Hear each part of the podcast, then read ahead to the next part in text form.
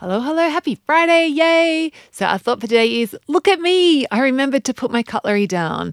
Look at me, I remembered to put my cutlery down. And this is to remind us to tune back into that habit that we want to be doing as we're going along. Should be pretty ingrained now, but if it's not, it's all good.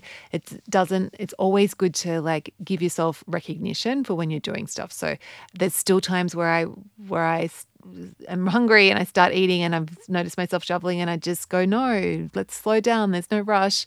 And I give myself credit for like remembering, and I give myself credit for putting my cutlery down. And we've got to remember, like, I change best when I feel good. So the more um, you recognize progress, the more that you give yourself these little bits of encouragement and those little dopamine hits, the easier it is for you to progress and to To, to yeah, like to keep going. So yeah, have a beautiful Friday. Just remembering and just noticing every time you put your cutlery down, look at me, I did that. Okay, I'll catch you tomorrow.